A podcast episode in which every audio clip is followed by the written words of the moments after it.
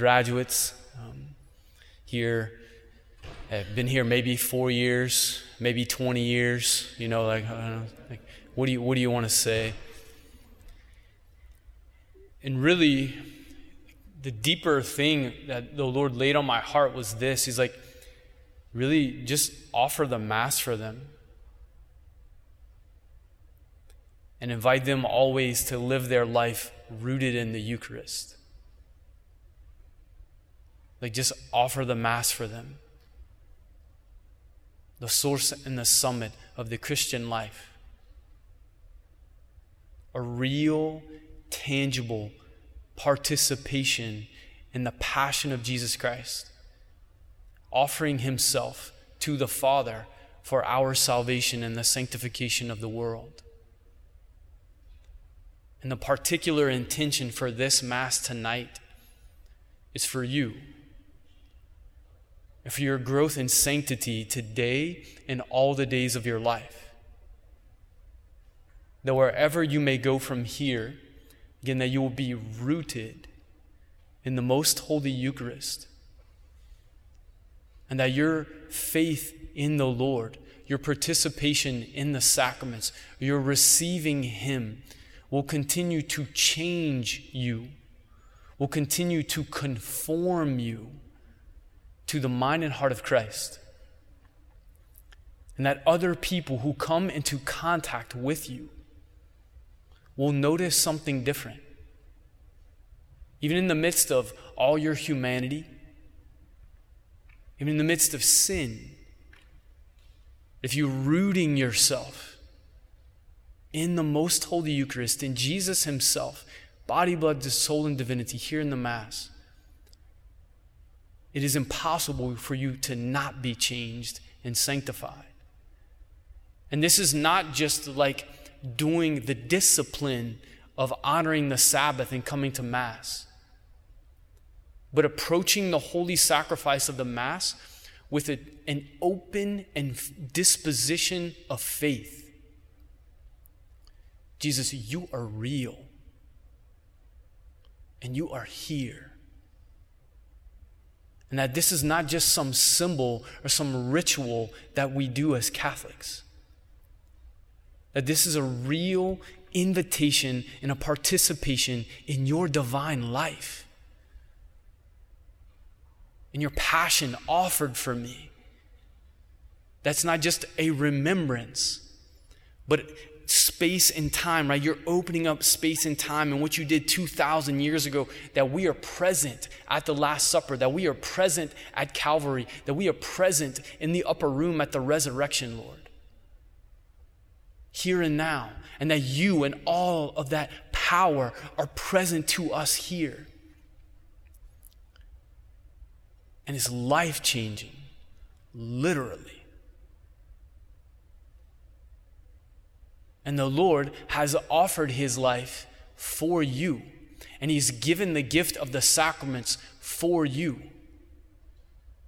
We think of this, I think sometimes like there's a reality of Jesus offered his life for us, that God loves us.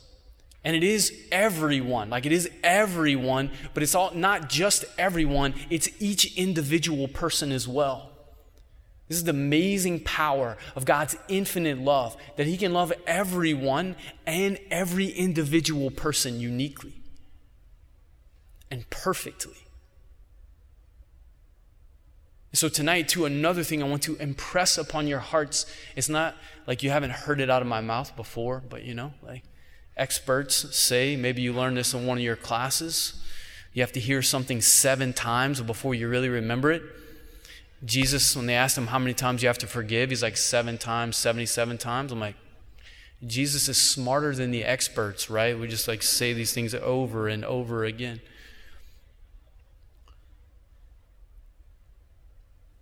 It is hard for us. It is, it is easier for us to be like, oh, yeah, yeah, God loves everybody like He's the Lord. But because of our fallen human nature and the lies of the enemy, it is hard for us to believe and then to receive Jesus actually loving me. Like me. as I am right now. Not as I want to be, not as I hope to be, but me, in my imperfection, in my character flaws, and in my sin. That what Jesus says tonight, I, so this is just the gospel passage for today. At the Last Supper, again, when Jesus told his disciples, he's saying to you, As the Father loves me, so I also love you. That should blow our minds every time we hear it. We're talking about the Holy Trinity. We're talking about the Father who is perfect God and the Son who is perfect God. And the love between them is an absolute perfection that we cannot grasp. And Jesus is proclaiming directly, right before his passion as the Father loves me, I love you. And I've joked, and you've heard me joke about it. I was like, man, I'll, like, I'll be blown away if he was like, half as much as the Father loves me, I love you. I'm like, I cannot even receive half of it. Like, I can't comprehend half of it. And you're saying it's all? Like, do you know me? And we say this to our, do we say this to ourselves? We say this to Lord, like, do, do, me? Like, do you know me? I'm like, um, yes, he does. Right? Yes. And he chooses to love. And he chooses. Because it's not based on our performance. It is not based on our performance. It is not based on our performance. It is based on the heart of the Father. Now, sin is real. And sin has real consequences. This is why Jesus continues says, remain in me. And how do we remain in him? By keeping his commandments. Because sin does have consequences. But a consequence of sin is not this, right? Sin cannot change the heart of the Father. It can remove us from communion. Grave sin, mortal sin that we commit, right? It takes us out of a state of grace and we need to repent and go to confession to be established again in this relationship of grace with the Lord. But it never changes the heart of the Father. When the prodigal son ran away, when he left home, he, he the love in the Father for him was unchanged. Unchanged. And we have to believe this ever more profoundly in the depths of our souls. Because this is what begins to free us and empower us to really grow in sanctity. Do we need to grow in virtue? Yes, we do. Do y'all need to grow in virtue? Yes, you do. Just like me, right? Yes.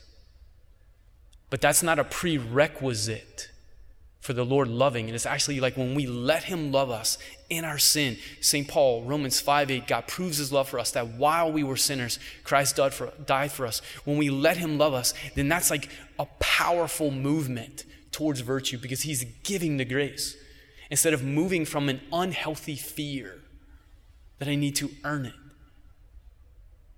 The fear of the Lord that Scripture speaks about is moved from a place of the love, of the power of the Holy Spirit, is honor and reverence of God. Not this unhealthy fear that I have to earn it. And so, lest I go on for two more hours, Martha, Martha, you are anxious and worried about many things. You're graduating. Some of you know what you're doing, and some of you don't. It's a time of transition, and you have to expect it's normal to feel anxiety and worry. But there is need of only one thing. There's one thing necessary,